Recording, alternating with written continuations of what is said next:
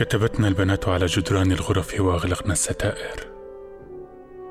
لم تكن أسماؤنا ظاهرة للأمهات بل اندسسنا خلف الخزائن وانحفرت حروفنا الأولى في خشب النوافذ أو انغرزنا كالإبر في طيات الوسائد.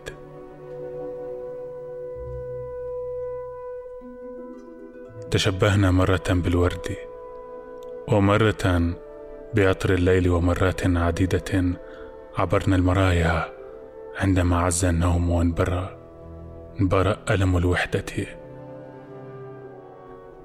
يغمس الأصابع في برد وعتمة.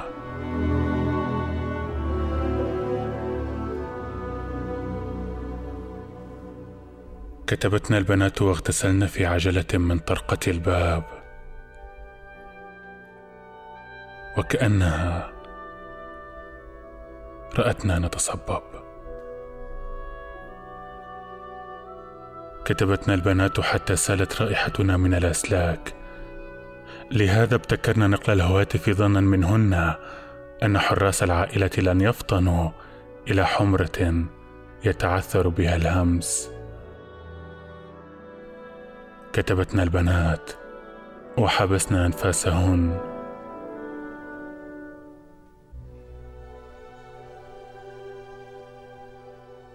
كتبنا البنات على اسوار البيت.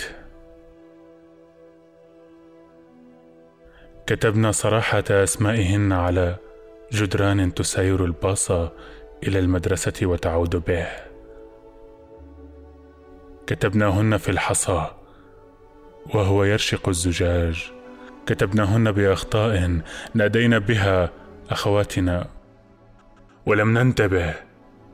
ومرارا سجدنا السهو عند وسوسة أسمائهن.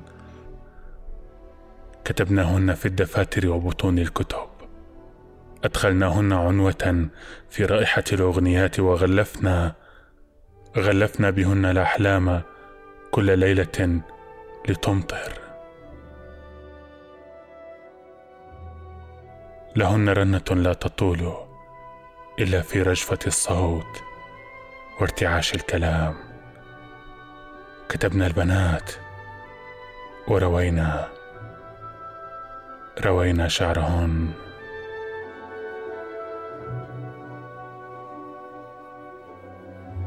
كتبنا البنات وكتبتنا البنات وسر بنا الشجر ولم يخلع أسماءنا.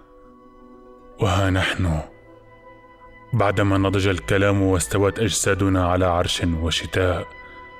نحن على عباءة طويلة وسواد هائل دون أن ندري كيف تاب الورد.